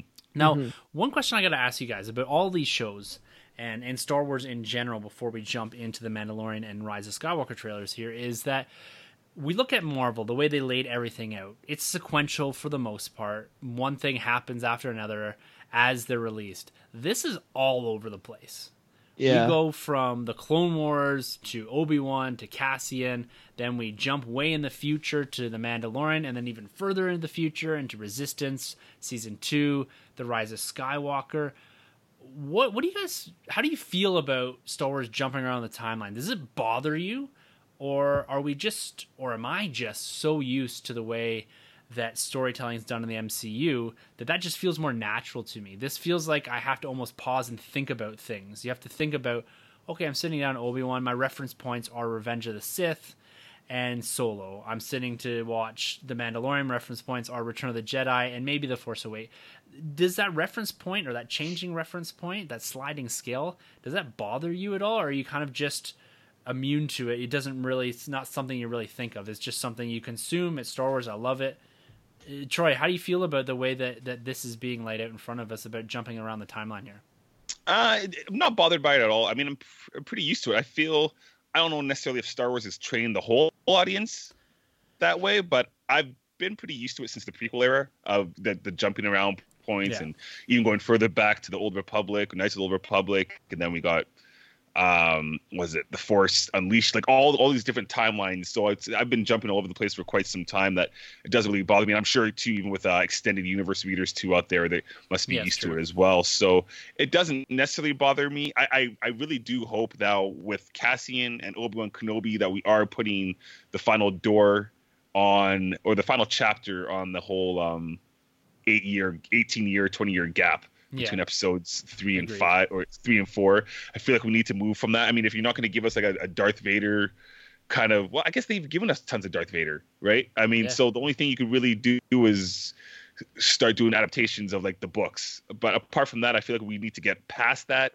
And uh, I don't want to sound like I want more, but I mean, if we were to go to any other era, I, I would say in Star Wars, it would have to be between Empire and Return of the Jedi. I feel like that's a whole era that hasn't been touched on at all except I think maybe in a little bit of the comics as of recently. I think they're kind of getting there. Mm. But um, apart from that, uh, no, jumping all over the place doesn't really bother me too much. Not at all. Nice. Sonny, Yeah. how about you? You again being the relatively I wouldn't even say new anymore to the universe. No, I'm a You're veteran. quite well entrenched in it now. Does the the way that the stories are being told, do you think that does that work for you? And do, do you think it works for sort of that wider audience that we're jumping around so much? I don't see a problem with the jumping around. I do see a problem potentially with the amount of content we are getting. I could see some people being not the hardcore fans, uh, and like the diehard Star Wars fans, but just like the casual Star Wars fans, um, that like say like, oh, I don't know what to watch, but oh, Star Wars is playing, I guess I'll go see it. Those fans maybe like feel a little burnt out just because we are getting so much content condensed in such a short period of time compared to the entire history of Star Wars. You know, it's not like three films every decade kind of thing. Now it's like three films and a TV series and all this stuff. And I guess like uh, the cartoons have always been there, but this is like live action. So this is like a whole new kettle of fish. So uh, that I am potentially a little bit concerned about. Um, but in regards to Disney Plus, it's not like this is a box office thing, right? No. So I guess when you look at it that way, like we won't even know if, if people are tuning in or not, unless Disney releases the numbers Doubtful. like Netflix does selectively. But uh, so that way, I might be a little bit concerned, but I don't even think it matters because this is Disney Plus, so it's not like the box office returns are going to be affected. Um, it would be cool if they showed some of these on the big screen, like as specials, like maybe like the first episode or something. Oh, like, like that. I like that. yeah, yeah. Very cool. Yeah. So I just don't want to put out there because I, I agree with you guys that for me it doesn't bother me, but uh, your your point about the amount of content, even spanning across this whole platform, some of this stuff could go the way of the Netflix series, which was hot at the Mhm. start, but then it just kind of waned off. Like I never Yeah. watched Yeah. Jessica Jones season two or Luke Cage season two or anything like that. So it's I don't want to see that happen, but we'll see. This should be spread out far enough. You know, the Mandalorian's going to drop here, and that's when we get into the trailer here on November twelfth, and we probably won't see the Obi Wan series or Cassian until sometime well into 2020 and even into 2021. So one series a year, six episodes or so, fairly consumable, I think. But Mhm. guys, let, let's get into this Mandalorian talk here.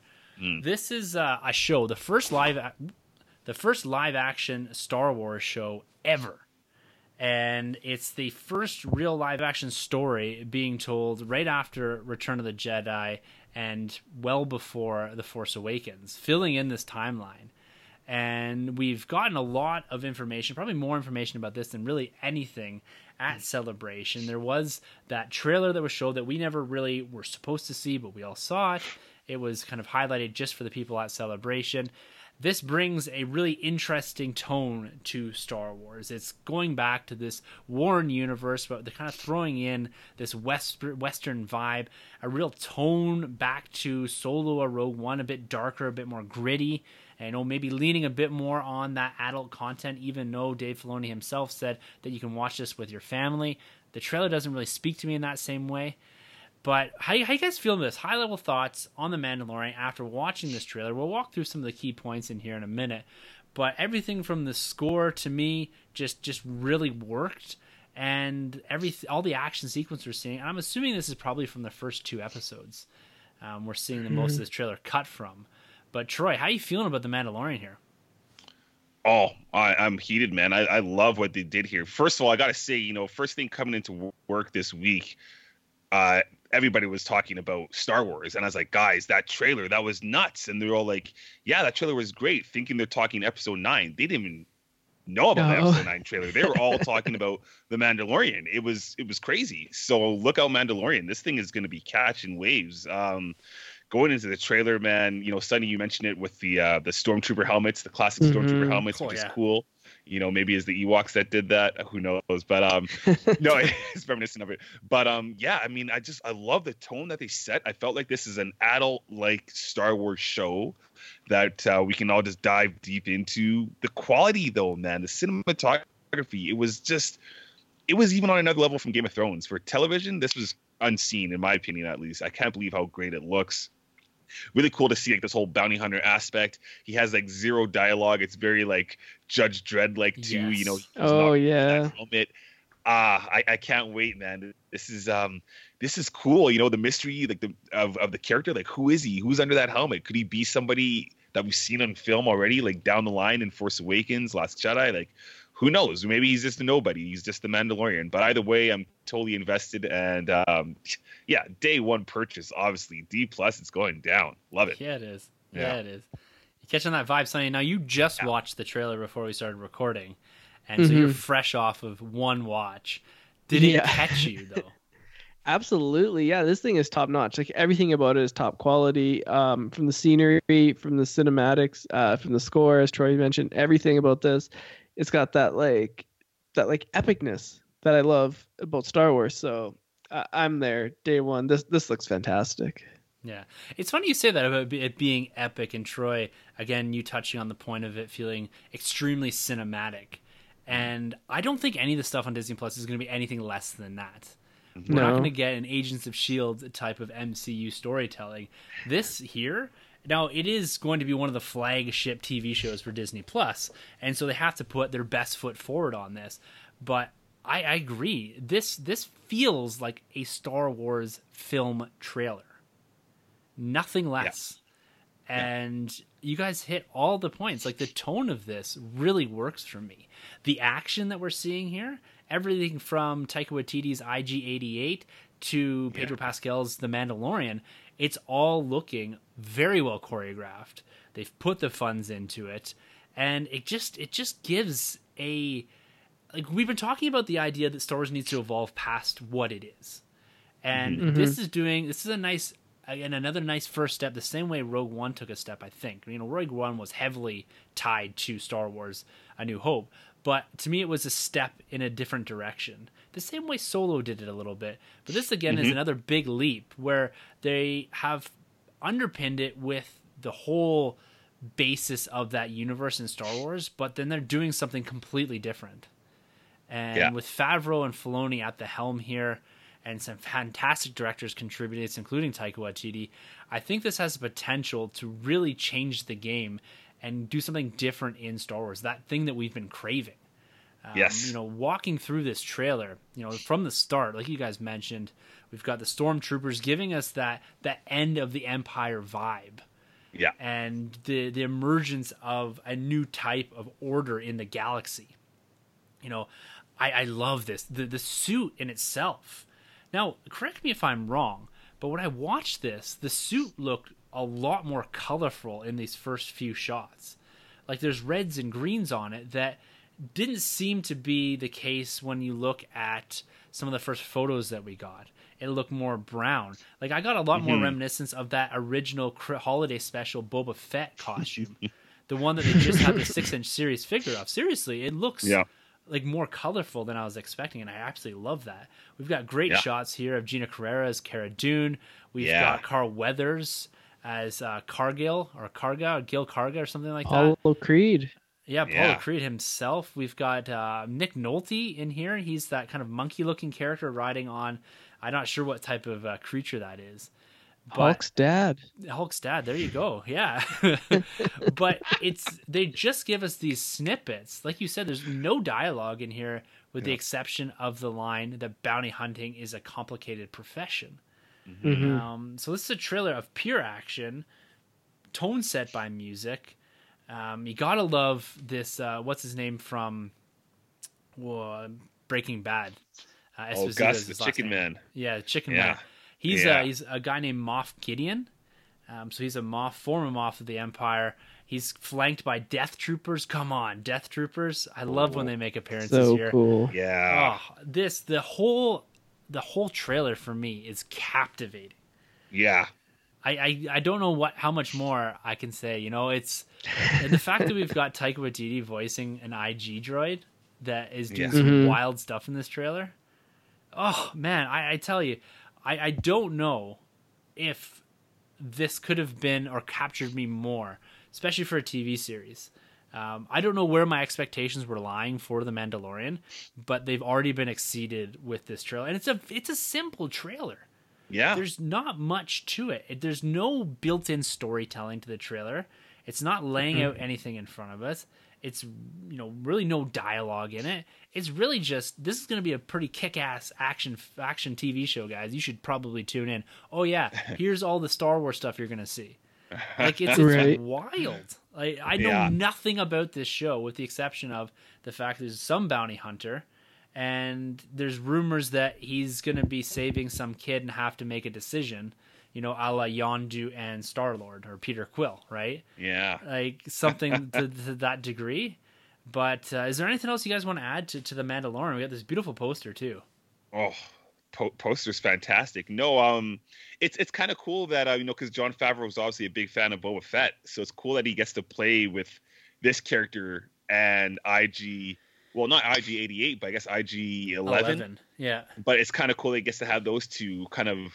It's essentially like a spiritual successor to those two in a 100%. sense, but he's he's doing his own thing. But um, the person or the the android, no, the alien, the creature that was frozen, Yeah. was that uh yo ho- what's his name from Rebels and Clone Wars? And he's he's an animatronic at um the Disney park. It- it- was that him? I don't was that his species? so. I have to go back and look.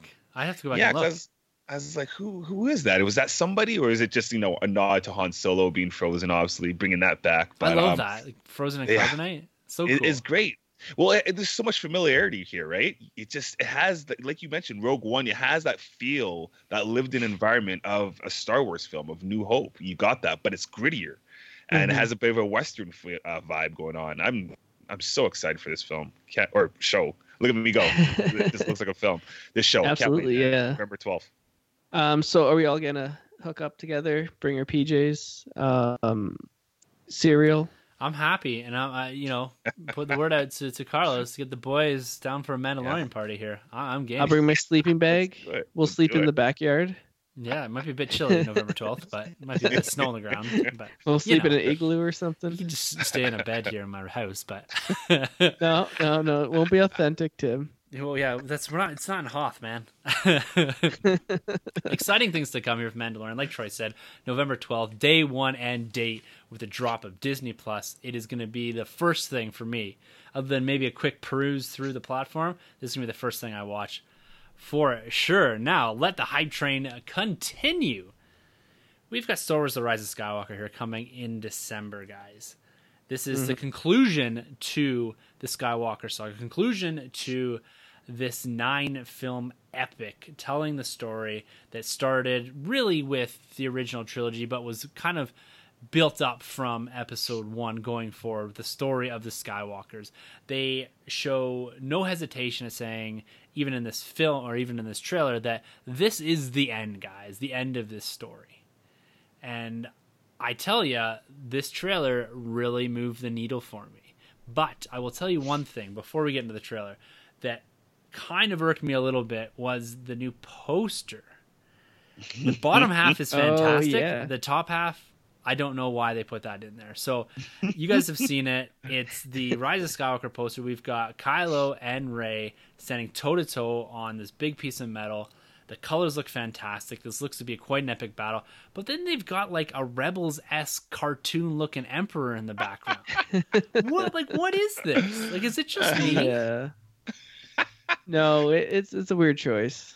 you, you know, it's funny because right when I saw this poster right away, I was like, cool, that's World Between Worlds. Like, it just has that vibe, but for me in a good way. But when you really look at uh, Palpatine, it is a little animated, a little CG like. Um, yes. I don't know if they try to make him look a little less scary as opposed as how he looks in Return of the Jedi. But um, yeah, he looks a little watered down. But I mean, besides his face fading in the background, I love the silhouette of Rey and Kylo Oh, with the, yeah. the blue flashing lightning. Yeah. Whew. Don't get me wrong. I to me you center that on the poster, and that's Yeah. the key focal point. This the, it's Yeah. just the Emperor thing. I swear it looks like Rebels season four poster. It does. Yeah. It does have that vibe. Sure. I don't know, but that that's the only nitpick I'm gonna throw out there. Yeah. Sunjay, you got any any brief comments on that poster? Uh yeah, it's like they asked the people who made the Spider-Man poster to make this one. There's a bunch of clip art thrown in. There's like a random, oh, uh, I, this is random way better than and- those ones. Those are horrible. Yeah. That's that's Sony marketing for you guys. That's we have mu- much Yeah. more of that to look forward to. Anyways, let's just skip into this trailer.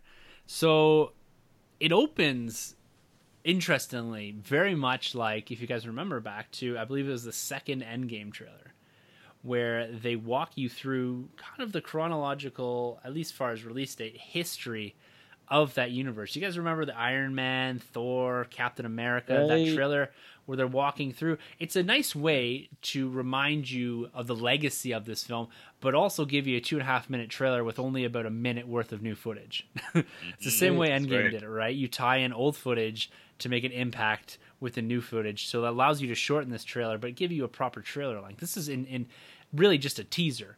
If you look at length of time that they've built into this whole idea of the legacy of the Skywalkers, I love this opening montage, and to me, it's the score and this opening that really struck me at the beginning.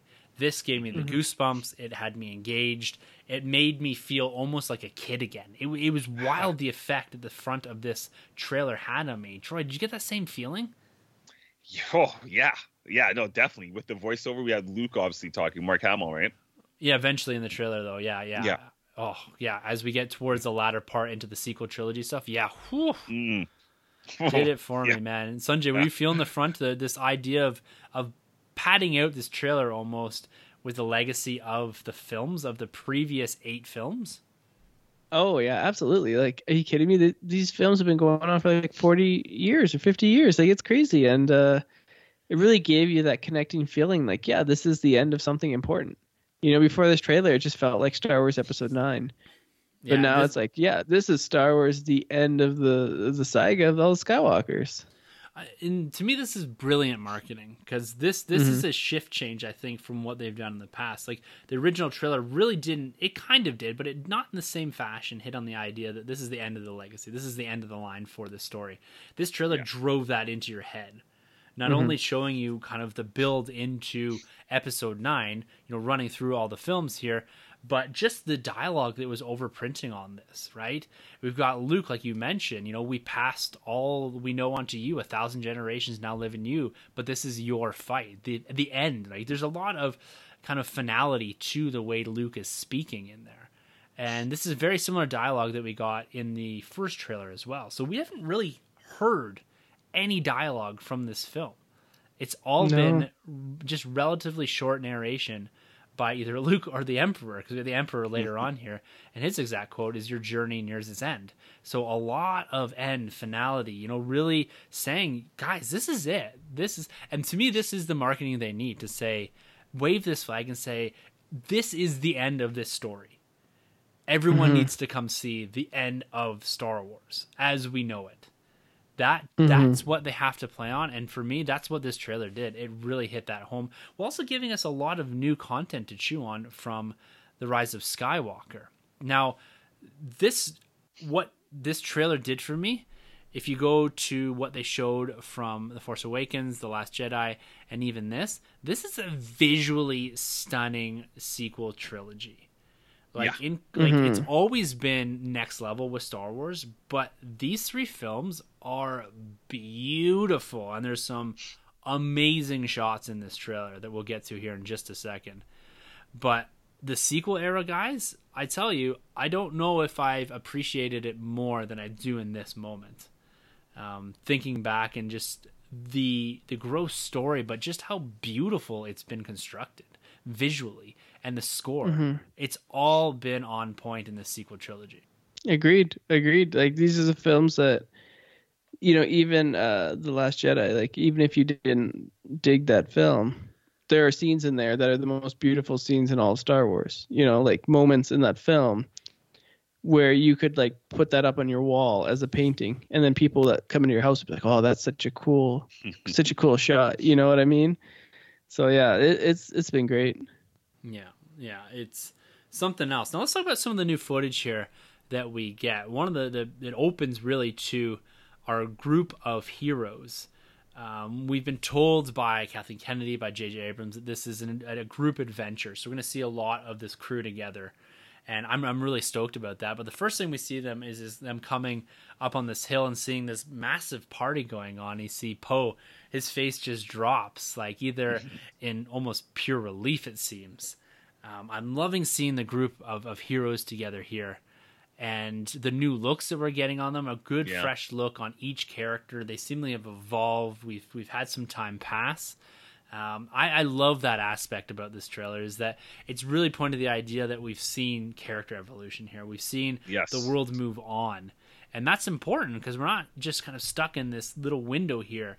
I felt the Last Jedi felt a bit more constrained by that idea that it was hmm. happening right after the Force Awakens. This has given us some time to grow with these characters and for them hmm. to change and for them to evolve and not have to directly show us this. You dig in this first shot of kind of the group of heroes here, Troy?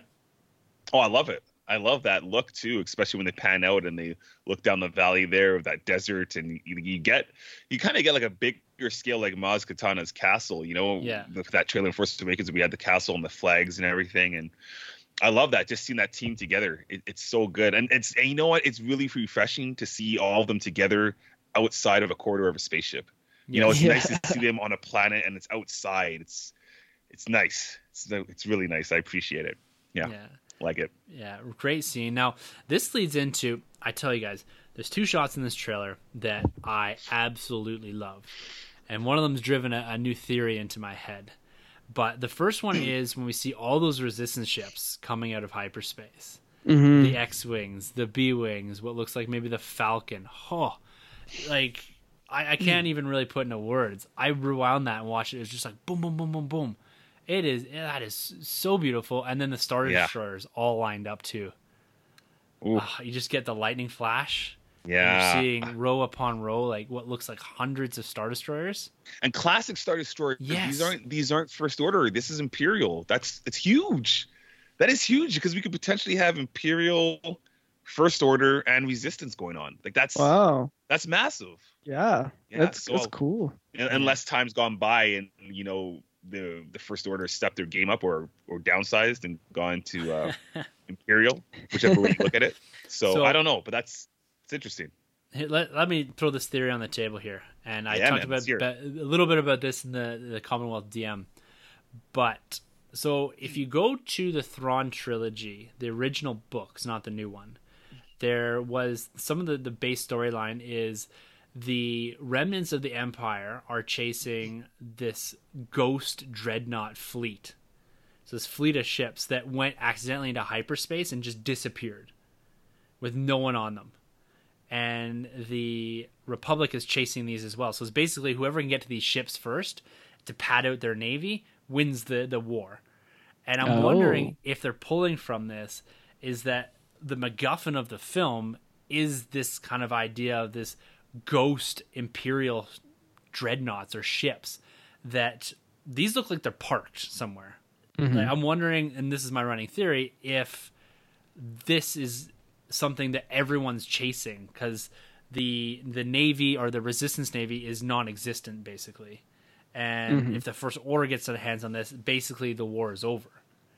Right. and so that's kind of what i'm feeling that they're going to pull a little bit from that.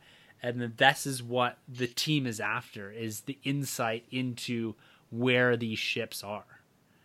And mm-hmm. because in that Thrawn Okay. trilogy it's luke and all them chasing these things to try to find them these ghost ships and so I think that that's kind of my running theory right here. You know, you got what looks like the next scene, Finn and, and I think believe the character's name is Jen and Naomi Ackie's character. Um, they look like they're looking at these ships, and so I wonder if I love that. this I is going to be them chasing through the galaxy to try to find these and looking for you know those clues, the any rumors about this. I don't know, just kind of an idea. What do you guys think about that? Ah, I love that. That's cool. That's something original hasn't been done before in Star Wars. Kind of reminds me a little bit of uh was that Lord of the Rings, where they had the Ghost Army and then they come and help them at the end of Return of the King. so. Yeah. Um, so I dig it. I dig it. Anything that like ties back to the Lord of the Rings trilogy, I dig, and this would be cool. It'd be something different. Um, I dig it. Do you Yeah. dig it, Troy? I dig it. I feel it, man. No, I like that a lot, and it gives something for uh, Poe and Finn to really do and dive into. Meanwhile, having Rey obviously go on her Jedi path. So, uh, no, I, I really like that aspect, and it's something different and refreshing to go in the Star Wars universe that we haven't seen before. Yeah, so it's- it's- I like it. There's hints of a super weapon. You see Mhm. that Mhm. big blast in there, and Yeah. I wonder if I, I don't want another Star Destroyer or um, Death Star or yeah, I know they got to Killer move away from that. Yeah, they got to Yeah. move away from that a little bit and do a different type of major threat. And that, you know, there's there's one theory where it could be probably not that, but who knows? Be pretty wild. and now some some of the biggest reveals in this trailer are are Rey and Kylo, and some of the most mm-hmm. beautiful scenes we see in here. Now Rey training, oh, her chucking that lightsaber, Yeah. catching it with that that red flare on her, and Yeah. it looks like she's got the little training droid out there, same that Luke had in A New Hope. But Mm. Rey Rey's looking pretty powerful. Now we'll get to the big reveal at the end, but she's Mhm. looking pretty powerful in this, and that she's uh, really stepped up her Jedi game. I, I'm loving the look Yeah. of this. Yeah, no, it's dope. She's doing like the whole um kind of reminds me of Thor with his hammer. I mean, Oh, obviously yeah. in Star Wars we've seen the lightsaber has been thrown before. Not not on the big screen really, I don't think, been thrown and come back. But here was really cool seeing her in the woods training. I'm a ah, I'm a huge sucker for uh training montages. Taking it back to the eighties. Rocky days, kickboxing, blood sport, all that. yeah, good they got to have like some '80s music with it. give it to me, man. I have the tiger playing in the background. Yeah, Oh, go. Transformers. not, Yeah. but, um, There you go. now, how about how about this battle that we see? You know, it's it's got this overprint of your journey nears its end from Palpatine what looks like new dialogue, and we've got them fighting on this raging ocean on top of what could be parts of the old Death Star.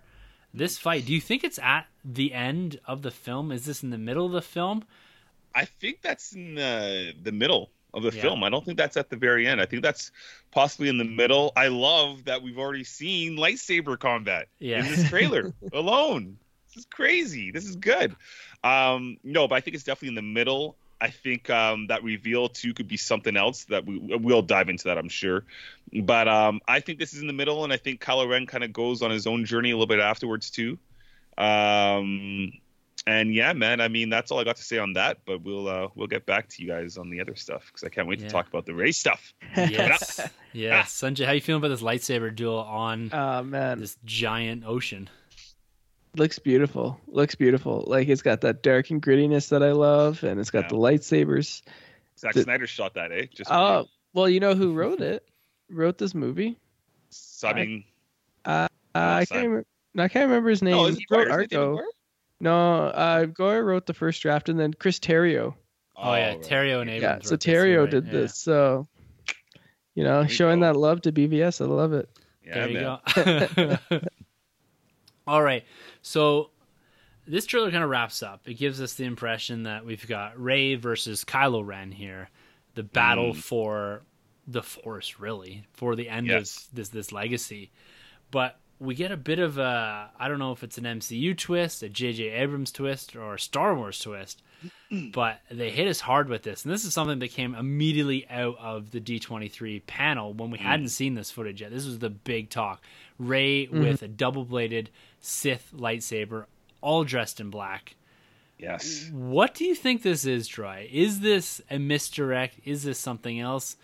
Or is Rey going to take that plunge into the dark side for a bit in this film? Oof. It's uh it's a misdirect for sure. I think I don't see Daisy Ridley's Rey that we know and love going down that dark path, but I do think this is the this is the big nine right here. This is the game closer. We're wrapping everything up. We're tying all the loose ends. I feel, and I'm gonna say it. I feel it's a clone. I feel that it's a Rey clone. When you go back to episode four, Obi Wan Kenobi talks about the Clone Wars. So clones already established to us. We already we're already familiar. We got Boba Fett is a clone. We have clones everywhere. When we start off this trailer, or not this trailer, this trilogy, Kylo Ren says, "Do I need to bring out the clone army?" So we've always been surrounded by these clones. So it's not really unheard of. Um, I think potentially too as well. There's been a, a lot of stuff with Jakku, and we do know even going to the aftermath books. I know that's getting a little too inside baseball, but the aftermath books did establish that Palpatine did have his eyes on Jakku. So what I'm thinking is um, Palpatine's basically tried to create the next best apprentice. Maybe this is like his Mara Jade. And when you go into Last Jedi, you see Rey's origin when she snaps. Yeah. That's the hundreds of rays. That's the 100 Mhm. different rays we've had. That's like a foreshadowing of her history. So she is Oh, she doesn't I like she doesn't have parents. She's a clone all along, and maybe that one we've seen there is the first clone. Maybe it's the last clone. Maybe they're gonna touch on the Mara Jade, like that's the apprenticeship that she's had with with uh, Palpatine here. I don't know, but I feel there's some kind of connection there. I don't feel it's our Rey, but I feel like it's her her dark path. Maybe she was meant to be a clone, or she was meant to be like a dark side user the whole time, and that's like the original. Maybe it is a vision, and she's a flashback to what she used to be, or her original first version was. But I feel there's some kind of clone stuff going on, and um, I think I'll be accepted if if that's what they go with. So Man, you just blew my brain apart there with all the Mara Jade stuff. yeah, yeah. Because I, I, when we were talking about this before, I didn't put too much stock in the idea of clone, but Mhm. hmm that's a way to bring in Palpatine without having him in present day. If it's a flashback Right. and his more of a Mara Jade type of uh, apprenticeship, right? Like at the same time as Vader, yes, which would be another way to bring Vader into this. Wow. that's right. that they're all That's fat right. because I had this pegged more as a force vision of sorts, similar to what Luke saw in Empire Strikes Back in the cave, Yes, Mm. yes, huge. where he's seeing what would have been the darker version, and she's seeing what would have been the darker version of herself. hmm It feels very when you look at the scene. I don't know if it's cut funny, but Mhm. the whole motion feels very stiff and robotic to me. right, the jackknife lightsaber going yeah, on. Yeah, it's weird Yeah. though. The way she It is. snaps it, it's yeah, like there's no fluidity to her. right. Like it's just a m- one movement. I don't know if it's some weird edit, but if you Yeah. go back and watch it, guys, it's some there's something really funny about it. You look at the way Rey moves with the lightsaber with that staff, very Yeah. fluid mo- movements. This is Right. stiff as a board, exactly. almost exactly. like I said. Robo- so I, I don't know. I'm on the fence here, but I agree. It's a mystery. It's not our Rey. It's not No. the heroine Rey. The, the protagonist of this the sequel trilogy. It's not her for sure. I don't think she's dipped into the dark side at all. But no, now I'm even more on this. Now that you've kind of walked through that theory, I'm even more on board with the idea that this is a clone. I like the snapping thing too. That this is a bit more of a reflection, reflection. of who she is, yeah, as mm-hmm. yeah, opposed to who her parents are. right. And, And you mentioned too, like the double lightsaber. Like if that is the original Rey, say even she's used to fighting with a double welded lightsaber, which is why she, the current Rey, would have like her stick. Like she's comfortable with that because it's in her DNA. It's always been there Whoa, to use Troy. the double. So I don't know, man. We'll we'll see, but it, ah, it's this could be cool. This could be huge.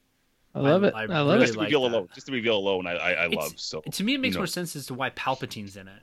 Is if it's more flashbacks, right?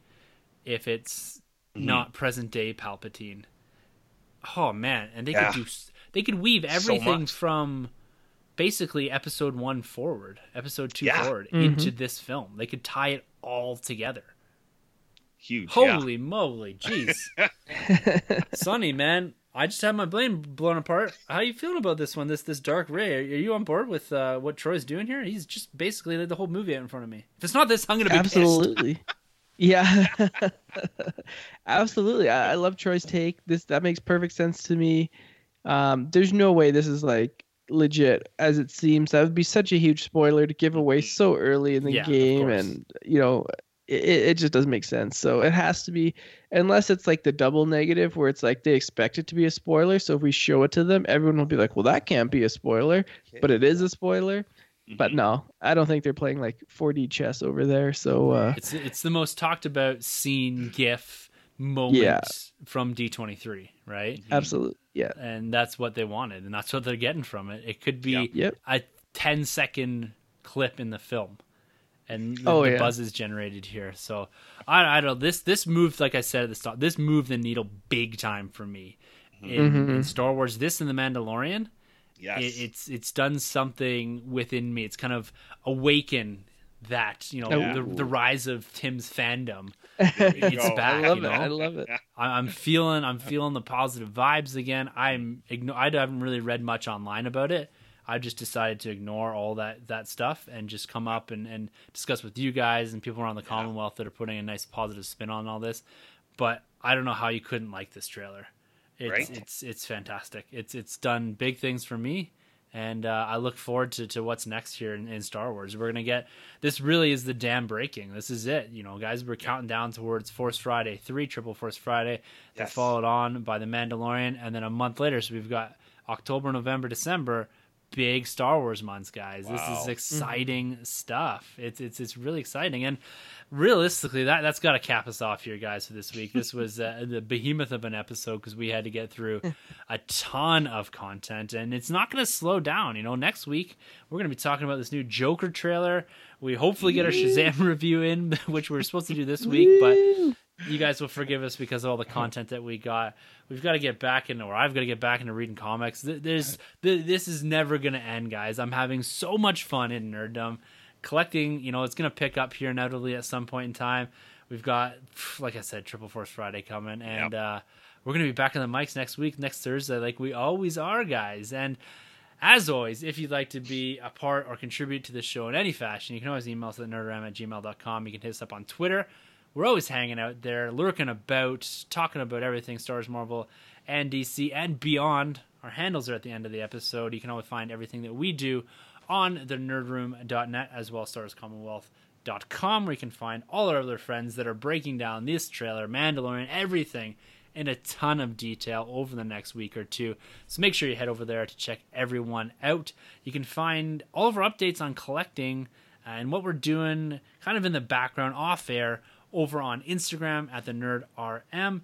And last but not least, certainly not least, you can find us over on emotionally14.com where our good friend Rob Wade endorses this podcast each and every week. You can find us, the Roman Podcast, Talk Star Wars, and everything that Rob does over at emotionally14.com. There it is, guys. Done and dusted. Let's get Sunjay to bed. You've got an early morning, bro. we will be talking to you guys next week. So, for the Nerd Room, I'm Tim. I'm Troy. That's hilarious. I think you turn off your mic, Sunjay. What? Hello? Take two. Can you hear me? Yes. Okay. And Please sign uh, what's that? I said, please sign off. All right, I gotta get this one good. and I'm Sunjay. And thank you guys very much for tolerating us every single week and for entering the Nerd Room. See ya. This has been a Nerd Room podcast production. You can find our hosts Tim, Troy, and Sunjay on Twitter at the NerdRM, Troy the Boy 87, and Sunjabby. For more content from the Nerd Room, check out the nerdroom.net and don't forget to subscribe to the Nerd Room on iTunes, Podbean, Spotify, or wherever you plug in. Be sure to head over to StarWarsCommonwealth.com to find more podcasts from Star Wars Commonwealth Podcast Network, including Talk Star Wars, Tumbling Saber, Generation X-Wing, Rogue Squadron Podcast, San Diego Sabers Radio Podcast, Retro Inc., and the Sandcrawler Podcast. Follow Star Wars Commonwealth on Twitter at SW Commonwealth and take your first steps into a larger world.